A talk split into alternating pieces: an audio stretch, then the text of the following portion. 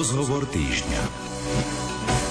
Zakladateľka pápežskej misijnej spoločnosti pre šírenie viery Pavlína Žarikotová bola blahorečená 22. mája 2022 vo francúzskom Lyone. Táto lajička je zakladateľkou diela, ktoré dnes poznáme ako pápežské misijné diela. Na Slovensku máme jej relikviu a keďže začína mesiac október, v ktorom slávime aj misijnú nedeľu, povieme si viac o tejto misionárke a jej zaujímavom živote. Milí priatelia, vítame vás pri počúvaní relácie Rozhovor týždňa. Dnes ju pre vás pripravujú majster zvuku Jaroslav Fabián, hudobná redaktorka Diana Rauchová a redaktor Martin Ďurčo. Ty, ktorá máš jeho tvár, ty netrháš kalendár, chráň môj čas prchavý. Ktorá máš v rukách chlieb, ty strážiš láske teb, bráň ma, keď sa unavím. Mária, vieš o nás, daj nevždy blízko som, vonia, že chlieb, láska už príď, vstup do izieb, naplň náš dom. Mária, vieš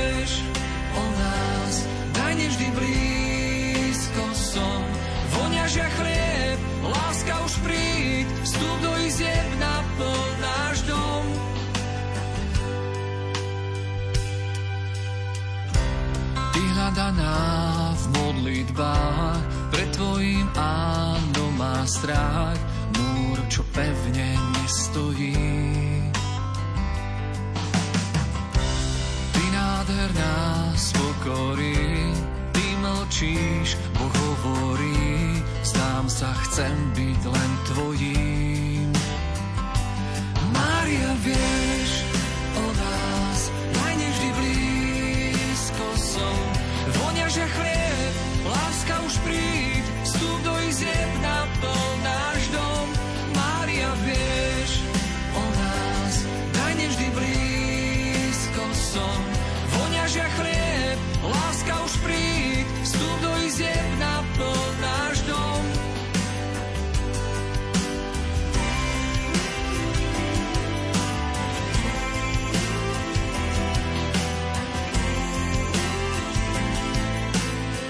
Diecézny riaditeľ pápežských misijných diel Košickej arcidiecézy je Štefan Kondis. Už 30 rokov veľmi aktívne podporuje činnosť misionárov, hovorí o misiách a školí farských koordinátorov pápežských misijných diel.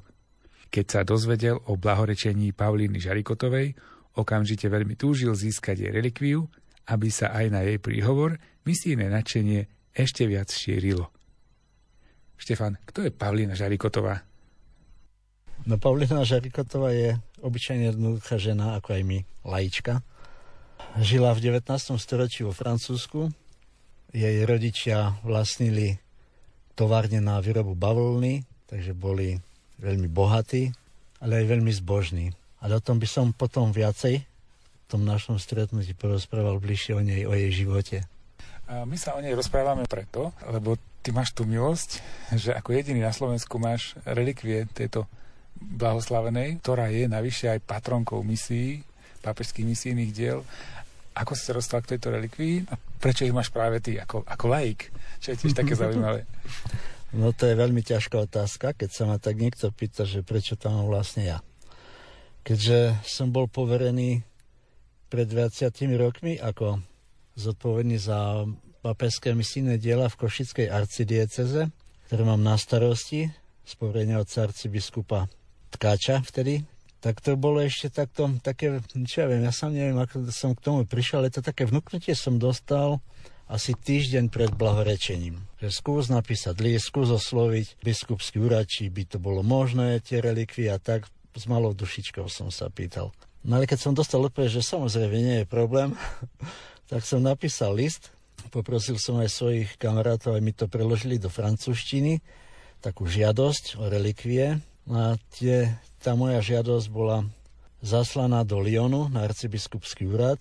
No už bol december a som sa pýtal, neodpísali zo Francúzska. Oni zatiaľ nie. No tak som bol aj taký smutný, že nie. Ale asi o, o dva dní som dostal telefonát z biskupského úradu z Košíc, že relikia je na úrade, nech si pre ňu prídem. No tak to som jasal do telefónu, že pán Boh vyslyšal moje modlitby, lebo som túžil po tejto relikvie, keďže Pavlinka je eh, zakladateľkou diela šírenia viery, teraz sa to nazýva ako pápežské misijné diela a je zakladateľkou aj diela živého ruženca, takže som eh, pricvalal do Košic 22. maja 2022, vtedy bola blahorečená a ja som 15. decembra to istého roku si tieto relikvie osobne prevzal od pána arcibiskupa Bernarda Bobera, takže aj s jeho požehnaním na požiadanie kňazov, tak chodím po dieceze a rozprávam práve o tejto úžasnej dievčine, ktorá mala v úcte práve modlitbu posvetného ruženca. Mala veľmi ťažký život, hoci pochádzala z bohatej rodiny, ale pre nás ako pre misionárov je pre nás tým vzácna, že máme svojho zakladateľa, zakladateľku, ku ktorej sa utiekame v modlitbách, lebo sú už aj modlitby e, schválené, kde sa modlíme na tých stretnutiach pred Svetom Omšou a potom prosíme Pana Boha, aby vyslyšal naše modlitby, keď sa utiekame Pavlíne Žarikotovej, aby nám vyprosila tie potrebné milosti. Ak je to v Božej prozreteľnosti a Božej milosti, tak určite Pán Boh vypočuje tie modlitby a nám pomôže aj v našom živote súkromnom, aj v tom misijnom.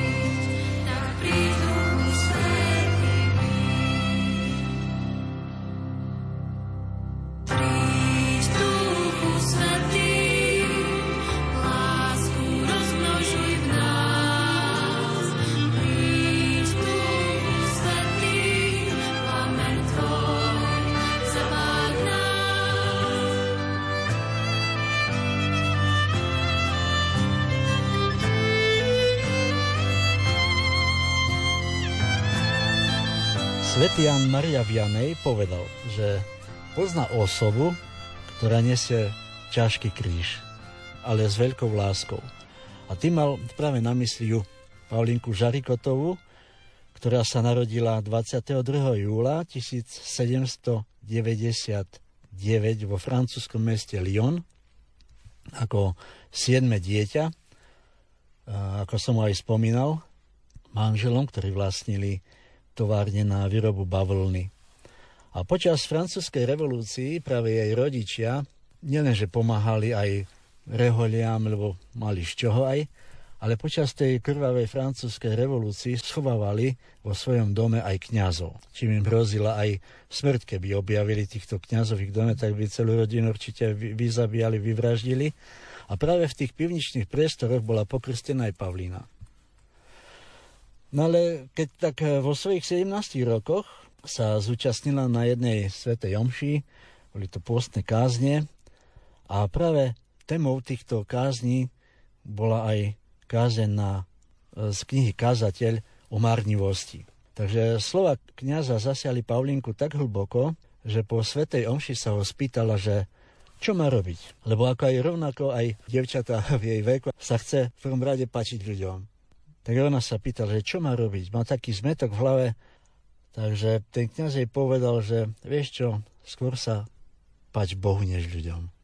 Tak ona rozmýšľala nad tými slovami, až raz tak určite to Duch Svety zasiahol, zanechala tie svoje prepichové šaty, bohatstvo a tak, obliekala sa veľmi skromne a začala z továrni e, svojho otca tak volať chlapcov, dievčata k ním domov, aby sa modlili ruženec za misie. Lebo jej brat Files sa stal kňazom a odišiel do misií, tak mu chcela nejak pomôcť. Takže sa modlili ten misijný ruženec za misie aj za svojho brata, kde pôsobil a medzi tým vyzbierali aj nejakú malilinku čiastku a potom tie peniaze poslali svojmu bratovi na pomoc v tých misiách, kde on pôsobil. Čo potom nasledovala ďalej? Ako som vám spomínal, že jej brat sa stal kňazom, aj Pavlinka mala veľmi veľkú túžbu odísť, odísť do misií, ale keď mala tých 17 rokov, pri nejakých tých domácich prácach, tak nešťastne spadla zo stoličky, že pomaly ochrnula. Hej, bola ležiacou, mala aj snúbenca dokonca, chcela sa aj vydať. No v tom svojom trápení, keď už ležala aj v tej posteli, že už mala aj tú nohu tak nejak poškodenú, chrbticu, tak čakal aj svojho milého, že ju príde navštíviť, pozbudiť nejak, ale on sa už pri nej už vôbec ani neukázal. Hej, takže ostala taká sklamaná, zanevrela na Boha, na modlitby, ale aj mamka ju stále pozbudzovala, že modlí sa aj, aj na spoveď choď, aj na sveté príjmanie, tak Pán Boh ti určite pomôže a naozaj pomohol. Hej, stále sa utekala v modlitbe svetého ruženca k Eucharistii a mala pred sebou aj na stene zavesený kríž a práve cez pána Ježiša prosila, aby jej v tom trápení jej, ktorý ju postil aj v, tém, aj v tom postiu, že mala tú poškodenú nohu, aby jej pomohol. Takže aj vďaka jej e, brata vznikli aj práve tie, to spoločenstvo šírenia viery, kde sa tí mladí ľudia modlili rúženec a neskôršie potom aj dielo šírenia viery založila. Teraz to poznáme ako papeské misijné diela na Slovensku alebo inde vo svete, kedy sa vždy v predposlednú nedeľu v mesiaci október slaví na celom svete misijná nedeľa ako Svetový deň misií.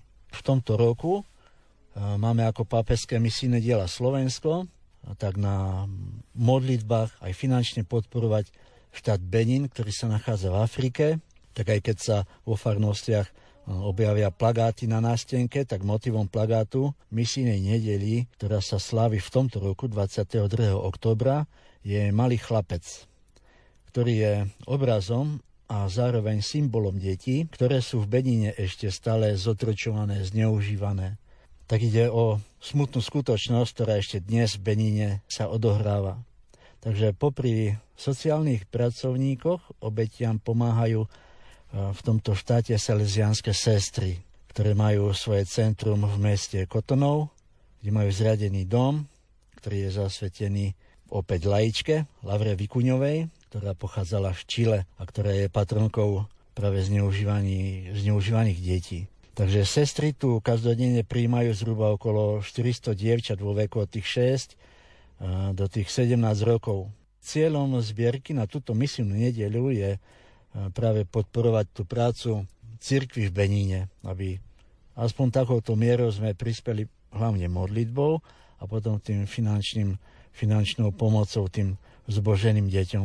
Takže asi takto o tej misijnej nedeli, ktorá nás čaká v tomto mesiaci október.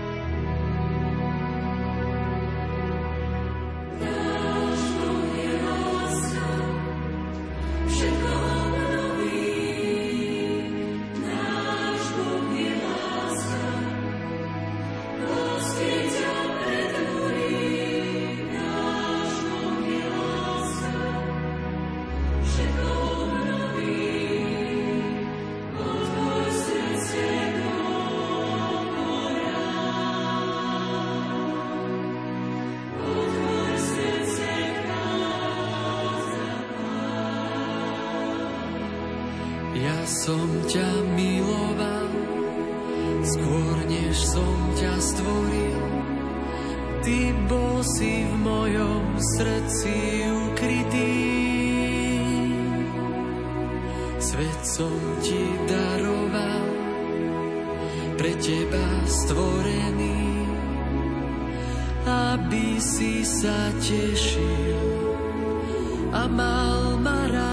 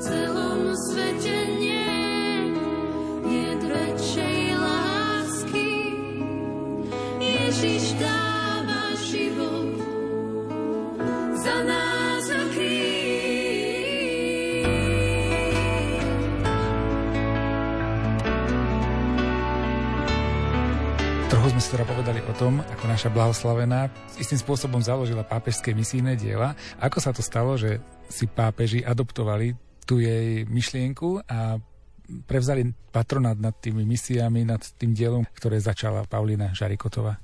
Ja si myslím, že práve to dielo šírenia viery a živý rúženec, kde sa práve tí mladí schádzali a modlili rúženec za misie, sa rozšíril nielen v Lyone, ale postupnom čase sa to rozšíril aj po celom Francúzsku, neskôr aj na našom území, terajšom Slovensku.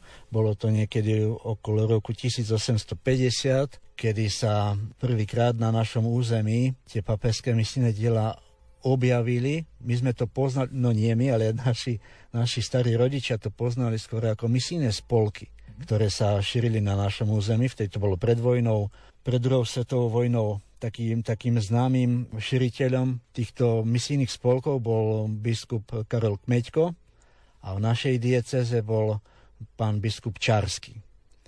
E, počas totality, ako vieme, boli všetky cirkevné tieto inštitúty zakázané. Nesmielo sa nič robiť. Vieme veľmi dobre, ako to bolo, nastalo prenasledovanie. Až potom v 89.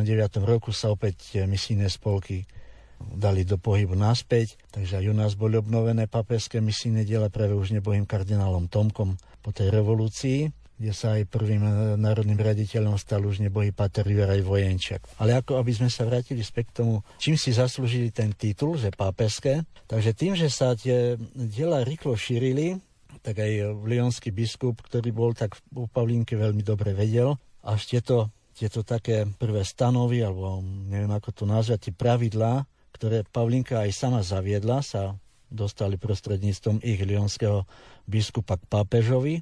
A až potom pápež Pius XI v roku 1922 toto dielo ošírenia viery tituloval ako pápežské. Aj veľa ľudí, keď tak rozprávam, že si myslia, že to založil pápež, alebo tak, ale není to pravda, lebo práve tieto diela založila laička. Takže je to najväčšie laické hnutie v cirkvi, ktoré pomáha v šíreniu evanelia na celom svete.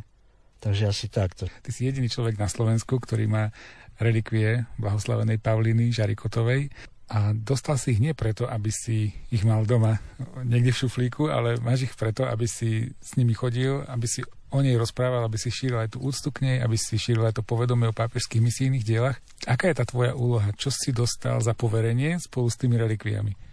Ako som spomínal, že tieto relikvie som si prevzal na arcibiskupskom úrade v Košiciach, tak aj s poverením od arcibiskupa, nielen riadiť tie papežské misijné diela u nás, ale aj, že by som dával do povedomia aj laickú činnosť a zodpovednosť nás laikov za misie, za církev a tým práve takým kým príkladom je tá, je, je tá naša blahoslavená Pavlina Žarikotová, ktorá mala takisto tú úlohu šíriť to dielo modlitbu, posvetného ruženca a pomáhať e, misiám, misionárom akýmkoľvek spôsobom, aj hmotne, aj modlitbou. Takže tak chodím po tých farnostiach a pozbudzujem ľudí, aby nezúfali v tom, že ja nemám, ja nedám, alebo takto sme všelijakí, ale pozbudzujem ľudí, že modlitbou, ruženca, ostatné sa už postará pán.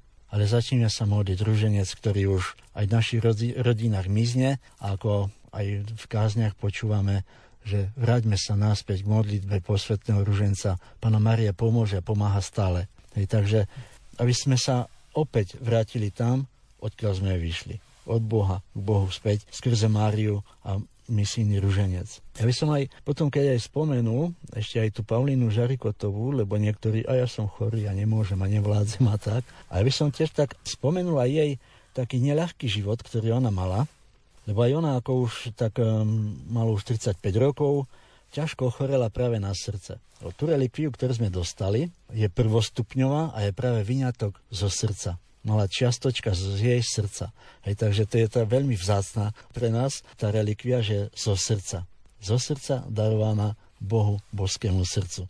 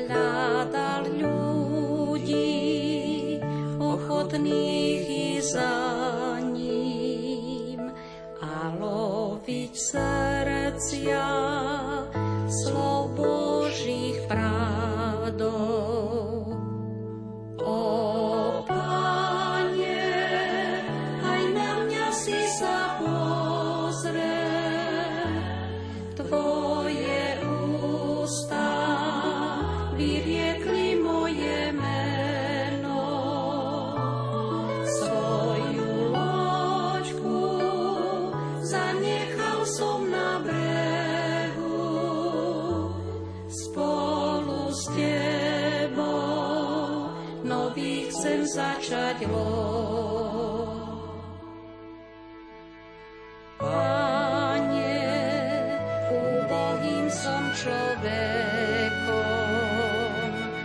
mojim menom sú ruky ochotné pracovať s Tebou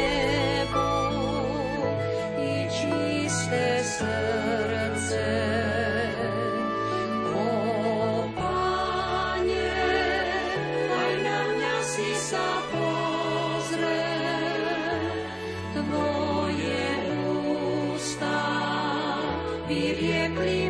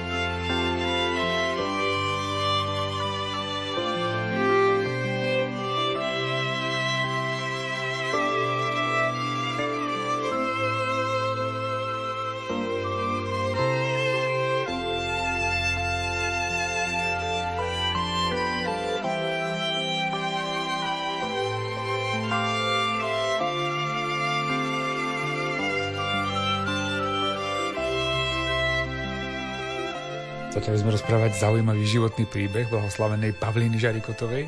Čo teda o nej vieme? Takže aj ona ako 35-ročná ťažko ochorela práve na to srdce. Mala niekoľko infartov, niekedy bolo už aj bezvedomí, odpadávala. Ale e, ako vieme, tak aj svätý Jan Maria Vianek, s ktorým sa Paulinka aj osobne poznala, mal veľmi veľkú úctu k svetej Filoméne. A Paulinka, keď sa dozvedela od toho kňaza, úžasného arského kňaza, o svetej Filoméne, tak ona zatúžila navštíviť hrob svetej Filomény. Každý ho odhováral, nechoď. Ale ona nechce ísť. Tak ja by som e, citoval z jej zápiskov o tejto chorobe, ktorú ona mala. Ale aj napriek nej sa rozhodla na tú ďalekú púť do Muňana, kde sú ostatky svätej Filomény.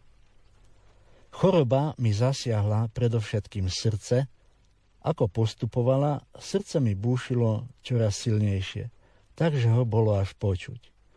Hrud sa mi zdvíhala v rytme bolesti. Bežný pohyb stačil, aby sa mi krv prudko nahrnula do blízkosti srdca a hrozila mi udusením.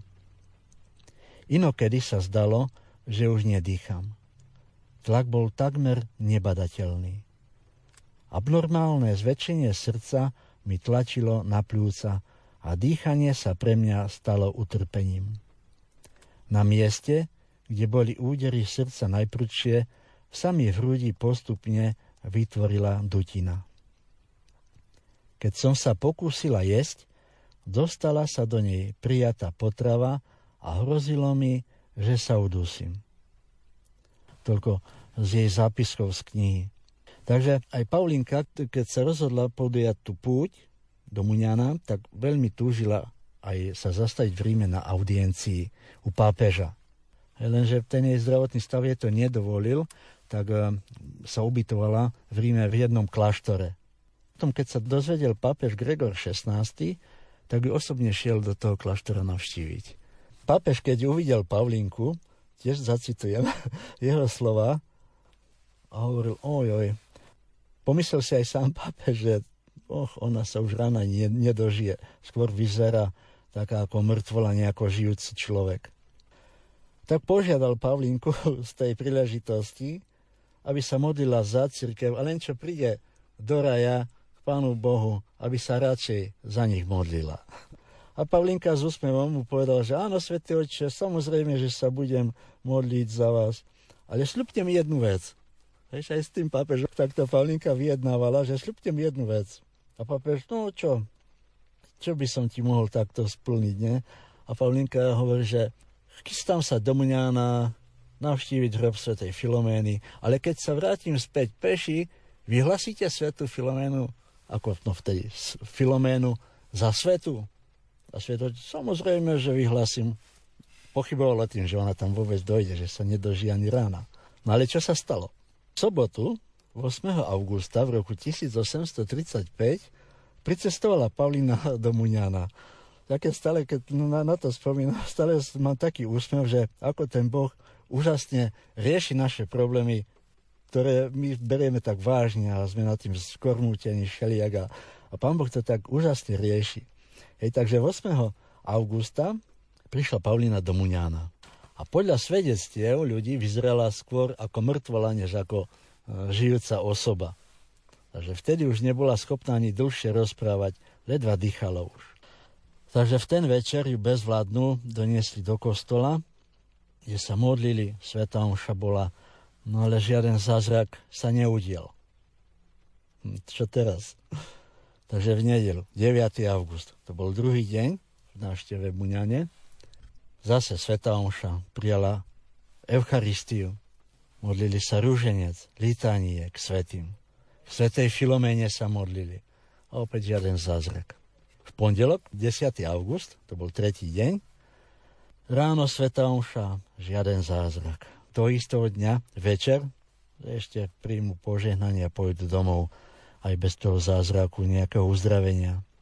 Ale presne toho 10. augusta večer na Svetej Omši, keď kňaz udeloval požehnanie najsvetejšou oltárnou sviatosťou, a to bol presný deň 30 rokov od vtedy, čo boli pozostatky svätej Filomeny prenesené do Muňana.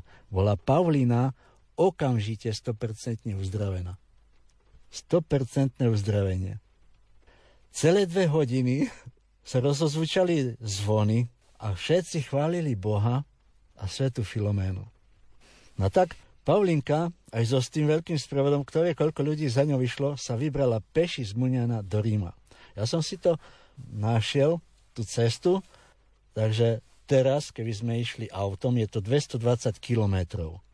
Ale je to diálnica. Vtedy to boli polia, luky, lesy, ktoré, koľko oni ako dlho išli, aj koľko to bolo kilometrov.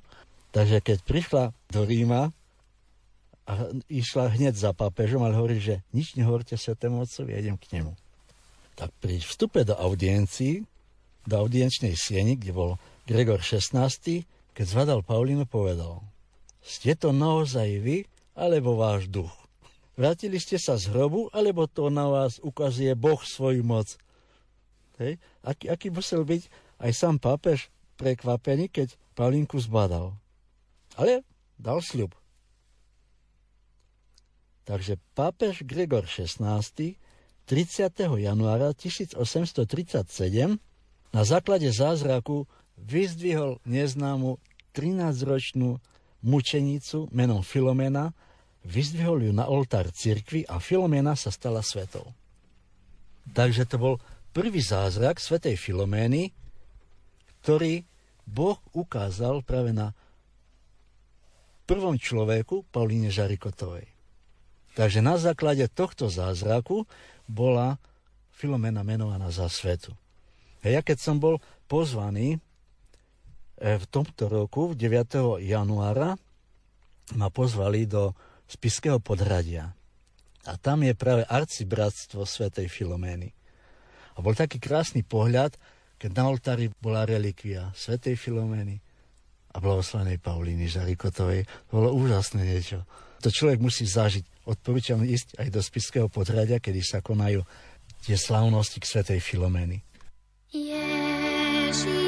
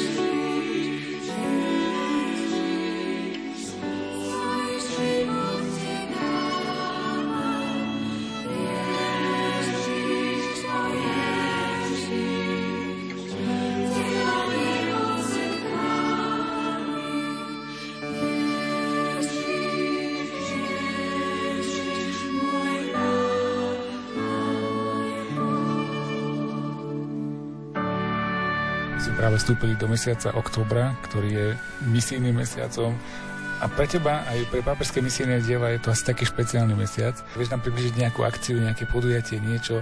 No, zvlášť misijný október, vždy na misijnú nedelu, mesiaci október som v nejakej farnosti, kde ma pozýva kňaz. Tohto roku budem v dlhom nad Cirochou. Aj tam budú dve sveté omše a práve tam budem mať aj tie relikvie blahoslenej Pavliny Žarikotovej. Dokonca tie relikvie sú sprevádzané aj obrazom, ktorý bol posvetený po Svetej Omši vo farnosti Fričovce, kde som bol v januári pozvaný, aj z relikviou Pavliny Žarikotovej. Obraz je vo, vo veľkosti 70 x 40 cm, kde je na podstavci, takže máme aj pred sebou nielen relikviu samotnej blahoslavenej Pavliny Žarokotovej, ale aj, aj jej obraz, aby aj tí ľudia, ktorí sú na Svetej Omši, mali predstavu, že ako, ako ten, ten svetec vyzerá lebo sa modlíme, modlíme a takto lepšie človek vidí. A práve aj cez tú svetu omšu rozprávam, mám to pripravené, aby som dlho tam nerozprával, lebo je o čom rozprávať, tak predstavil zo života tej Pauliny Žarikotovej. A ten obraz je nám takým, aby sme aj toho človeka vnímali, o kom rozprávame. Takže chodím e, nielen v misijnú nedeľu, ale aj tak bežne na pozvanie kňaza, chodím po farnostiach, aj mimo Košickú arcidiecezu som bol. Mali sme také stretnutie v Banskej Bystrici s relikviou blahoslanej Pauliny Žariko, ktorý som bol, kde, kde bol aj z okolností na Svetej Omši, bol aj kňaz zo spoločnosti Božieho slova Madasari Martin, ktorý je Int, pochádza z Indie, ale veľmi pekne rozpráva po slovensky. Hej, takže sme mali pri tom aj relikviu, že sme si takto aj to, tie misijné spoločenstva, ktoré sa raz v roku stretávajú v Banskej Bystrici, sme si tak uctili aj ostatky alebo relikviu tých um, Paulíny Žarikotovej. Takže nechodím len po diecéze, ale zvlášť pre diecézu Košickú, ale keď ma pozvú niekde inde, tak neodmietnem pozvanie. Milé rád prídem a sa podelím aj s ostatnými ľuďmi, so svojimi zažitkami, buď po Svetej ešte v besede, keď je záujem, porozprávame, ako ako som sa ja samotný dostal k tým misiám, ako môžeme pomáhať svojimi obetami, modlitbami, nielen v misiách, alebo ako vieme, že v rodinách začína misia. Lebo keď takto v rodine sa modlí otec, mama s deťmi, hej, z, toho, z toho schádzajú, keď nie duchovné povolania, tak kresťanské manželstva. My sme tu predstavili ten životopis tak stručne, našej blahoslavenej. Čím ona teba oslovila? No ja keď som začínal keď dožijem na budúci rok, bude to už 30 rokov, čo sa venujem misiám, ja keď som sa dozvedel o zakladateľoch jednotlivých diel, papeských misijných diel, pozostávajú zo štyroch diel, dielo šírenia viery to je to, ktoré založila Paulína Žarikotová, hneď na to nadviazal kňaz, biskup e, Forbin Jansson, ktorý aj s Pavlinkou konzultoval o tom, že by chcel nejak pomáhať deťom tak vzniklo papeské misijné dielo detí, ktorým zakladateľom je už biskup. Od toho sa potom rozvíjalo ďalšie dielo, ktoré založila opäť lajička, volala sa Jana Bigardová. Tá zase spolu s mamou pomáhali pri raste domorodého kléru, ktorí chlapci napríklad v Afrike alebo v Ázii, v Japonsku túžili stať sa kňazmi, ale nemali na to finančné prostriedky, tak oni práve pomáhali týmto seminaristom, aby mohli vyštudovať za kňazov alebo reholníkov a potom no, tieto tri diela vznikli vo Francúzsku a potom štvrté dielo sa volá ako papeské misijné dielo Misína Únia. Tu založil už kňaz v Taliansku, už v 20. storočí, už tiež blahoslavený Paolo Mána, ktorý nabáda kňazov, aby si uvedomili to, že nie sú určené biskupom len pre diecezu, ale pre celý svet. Takže aj tí kňazi, ktorí sa rozhodnú, že by chceli ísť z diecezy niekde do misií, tak skrze to dielo sa potom podporuje ich práca práve tam, kde pôjdu.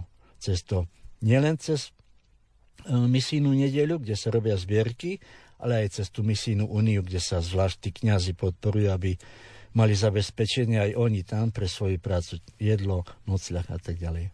A Paulinka ma zaujala práve tým, že sa dokázala podeliť.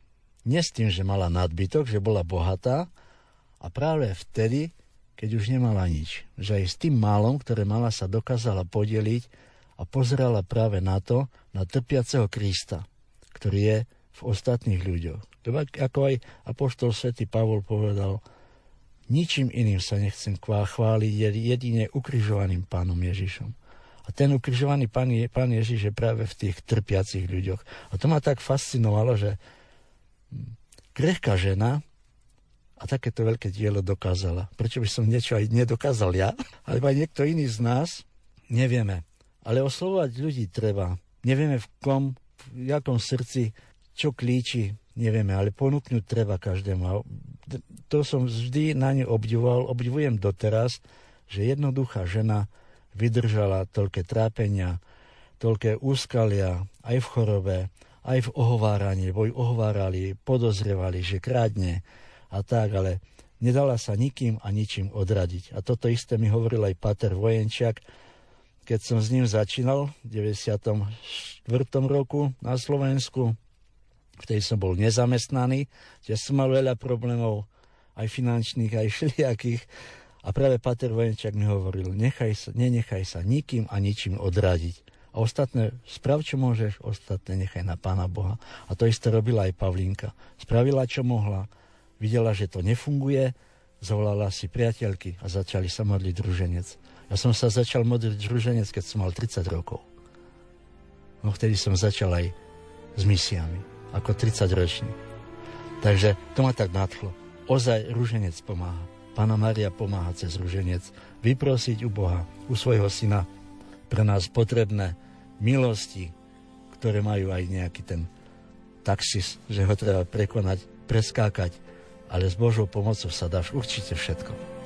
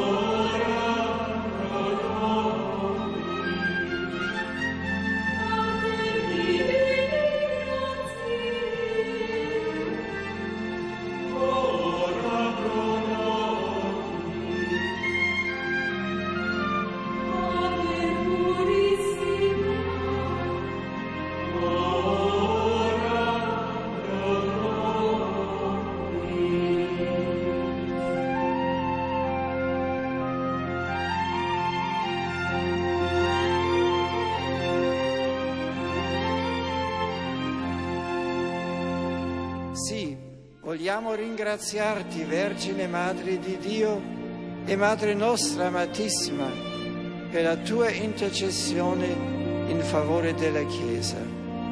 Tu che abbracciando senza riserve la volontà divina, ti sei consacrata con ogni tua energia alla persona e all'opera del Figlio tuo, insegnaci a serbare nel cuore e a meditare in silenzio, come hai fatto tu, i misteri della vita di Cristo.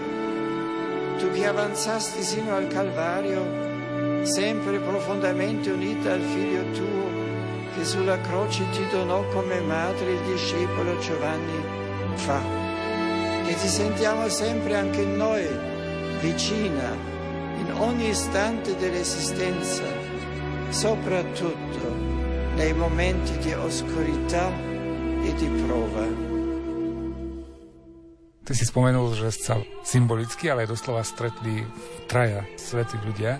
Je tam Vianej, arský farár, je tam sveta Filomena, ktorá už teda vtedy nežila, ale Pavlína si veľmi uctievala, no a samotná blahoslavená Pavlína.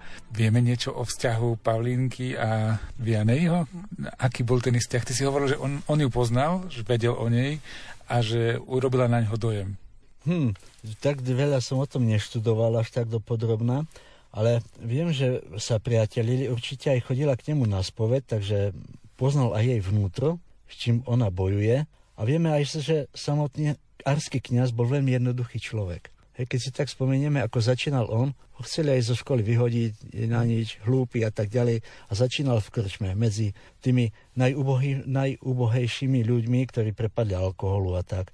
Hej, takže ja si myslím, že aj tu Pavlinku zaujalo práve to, že sa mladá, mladá dievčina nezamerala na to bohatstvo. Ale tak podrobnejšie fakt neviem, ako sa oni spriatelili, alebo ako to bolo, to som ešte tak ďaleko v tom nie, nie, nie som, lebo väčšinu literatúru, ktorú som nachádzal pred rokmi dozadu, bolo všetko v angličtine alebo vo francúzštine a ten jazyk neovládam. Ale ako teraz som zbadal, že na Slovensku sú už knihy, aj teraz podielovú knihu vydal spolok svätého Vojtecha, blahoslavená Pavlina Žarikotová, takže určite si tú knihu prečítam a odporúčam aj vám, aby ste, sa, aby ste si tú knihu prečítali lebo vyšiel aj taký maličký brožúrka malička o Paulinky Žarikotovej, ktorú vydali Dominikáni v Košiciach.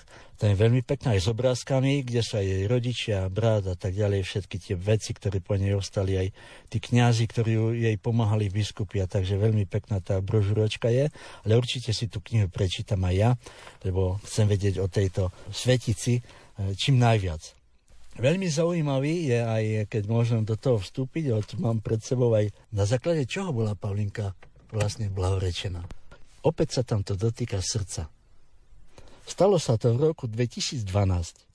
Otec dievčatka rozpráva. Naša 3,5 ročná dcera Majlin sa dusila kúskom jedla, ktorý jej uviazol v krku. Držal som ju v náruči a cítil som, ako jej srdce prestalo byť. Prišla sanitka, lekári sa snažili obnoviť tep. Devčatku, ktorému cestou do nemocnice opakovane prestalo byť srdce, nakoniec diagnostikovali Glasgow 3, čo je hlboká kóma.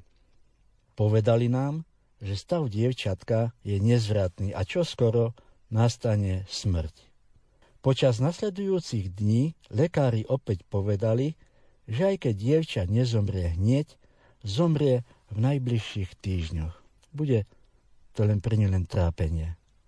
Asi dva týždne po nehode sa rodičia Majlin spolu s ich biskupom rozhodli modliť novénu k ctihodnej Božej služobníci Pavline Žarikotovej.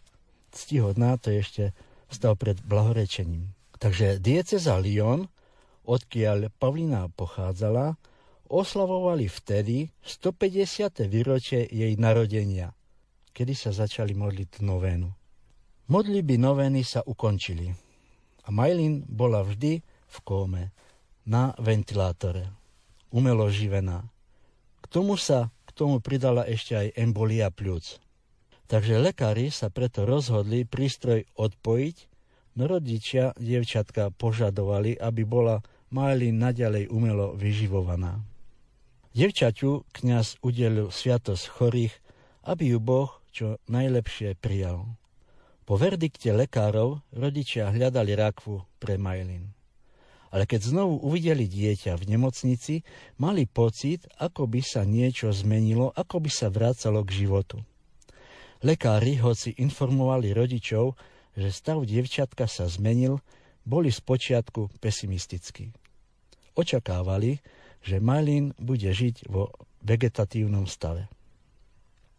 Ale medzi tým sa jej stav týždeň čo týždeň zlepšoval a sa konečne vrátila k životu.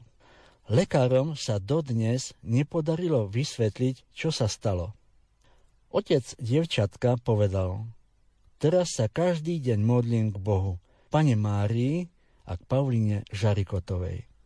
Vo svojich modlitbách už o nič nežiadam, iba ďakujem. A dokonca aj tá mm, uzdravená dievčinka Majlin bola na blahorečení.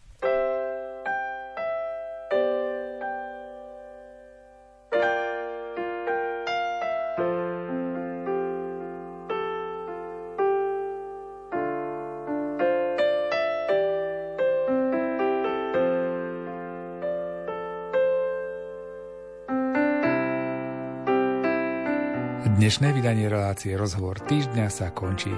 Predstavili sme vám v nej príbeh blahoslavenej Pavlíny Žarikotovej, zakladateľky pápežských misijných diel. Z Košického štúdia sa lúčia a pohodu pri rádiách prajú hudobná redaktorka Diana Rauchová Od techniky Jaroslav Fabián a redaktor Martin Ďurčo. Chválim